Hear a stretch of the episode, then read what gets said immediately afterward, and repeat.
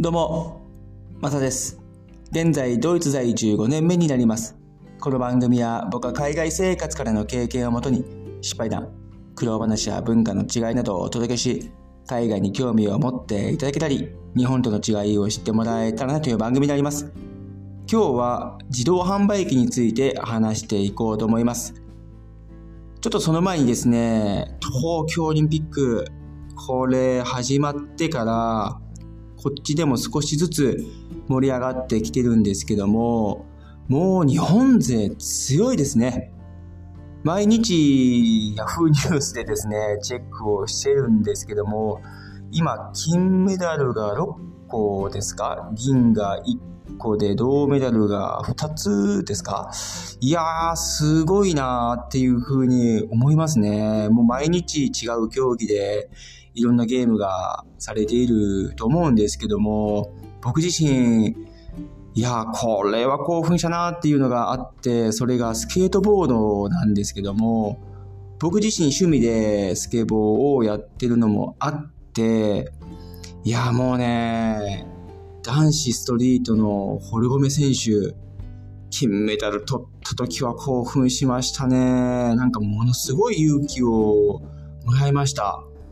うーん、自分ももっと頑張ろうっていう風になれましたし、あのね、プレッシャーの中、ね、いろんな思いがあっての金メダルっていうのはなんかこう、また感慨深いかったなっていうふうにも自分自身思っちゃうんですね。うん、いろんな開催するまでね、モチベーションを維持するっていうのは非常に難しかったんだろうなと思いますし、オリンピック自体の賛否両論、そしていろんな物議があ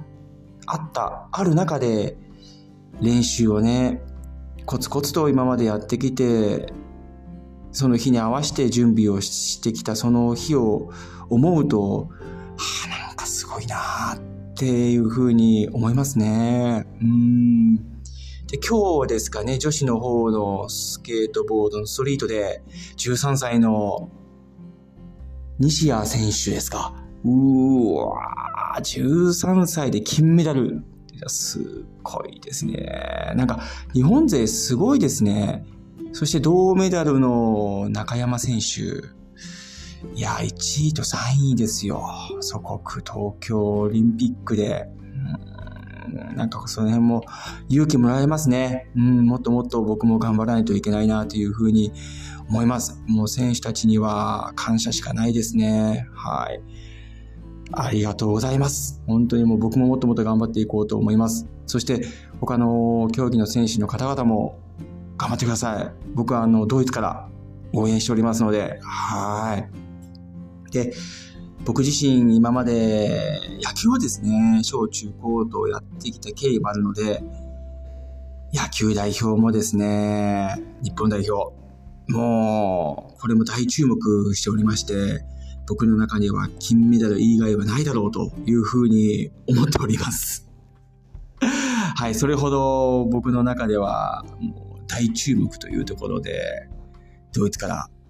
精一杯応援させていただこうと思っております。日本代表頑張ってください。はい。ではでは、本題の自動販売機について話させてもらいます。ドイツでは日本みたいな自動販売機がないんですね。で、こっちの自動販売機で言うと、ポテトチップスみたいな小さい袋で、プラスドリンクが売っているような状態です。だから、ドリンクだけを売ってるっていうのはほとんどなくて、お菓子とチョコとかですね、そういったものを組み合わせた自動販売機はあるのはあります。おそらく映画とかでアメリカの方のシーンで見られる方が多いんじゃないかなっていうふうに思うんですけど、あのようなイメージがドイツにもあります。1ユーロぐらい払うと、えー番号を押してですね、そうすると、その番号のものが出てくるっていう風になってるんですけども、あ、銭湯とか、あのーコーヒー牛乳とか、こう、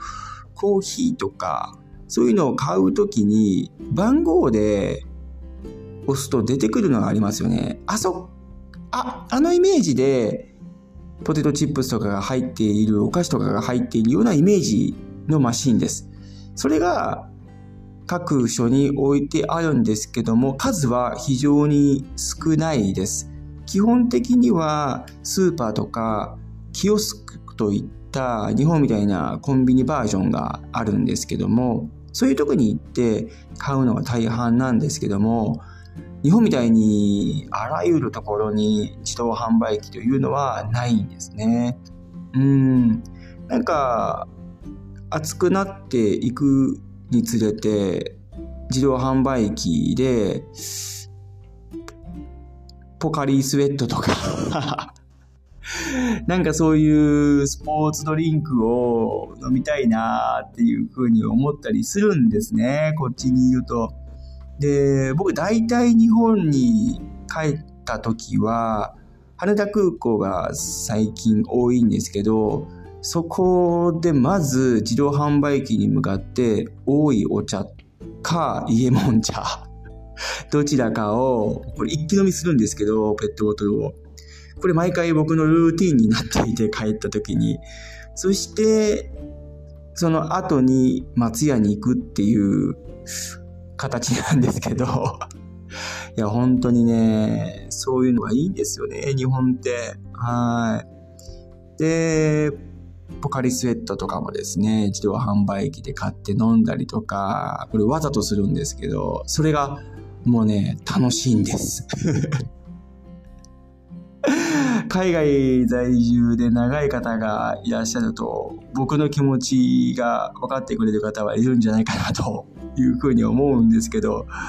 そういうことってありませんか？長い方で。なんかこう、無償に欲しくなる時ってありますよね。うん、ドイツでもそういったスポーツドリンクとか、あと、何ですか、エナジードリンクとかですかね。そういったものは、その、マシーンにあって買えるんですけども、やっぱりこう、今まで日本で育ってその自動販売機の環境を見てるんで、こうガシャンっていうね、ボタンを押すとドリンクがガシャンって下に出てくるのって、あ、なんかいいなっていうふうに思っちゃうんですよね。最近はなんか自動販売機も進化してきて、こうタッチパネル式みたいなのもあって、東京都内の駅に設置されてあってよく見るんですけど、それもわざと買ったりとかですね。したりするんですけど、うん、なんかこう無償に熱くなればなるほど、そういった自動販売機があればいいのになっていうふうに思いもなりますし、スポーツドリンクとかお茶とかっていうのも買いたいなっていうふうに思ったりするんですよね。はい。なんかこう、そういうのってヨーロッパ諸国あどっか大きい町にあるのかなっていうふうに思ったんですけどフランスのパリとかイギリスのロンドンとかスペインバルセロナとかミラノとか、えー、あとはローマとかですか？そういう代表的な都市ヨーロッパの同じような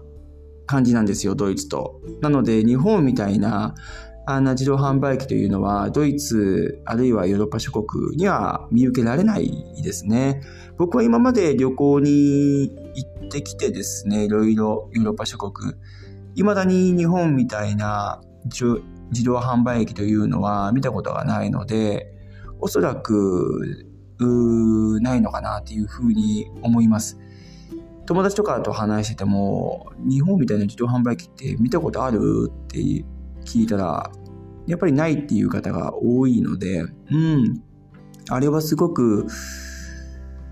国民にとっては、市民とかにとっては非常にありがたいものなのかなっていうふうに思います。あとビジネスとしても、うん、そこでお金を普通に落とせる環境っていうのはいいのかなっていうふうにも思います思ったりもします。はい。今日は自動販売機について話させてもらいました。どうもありがとうございました。それでは素敵な一日をお過ごしください。ではまた次回の放送で。チャオ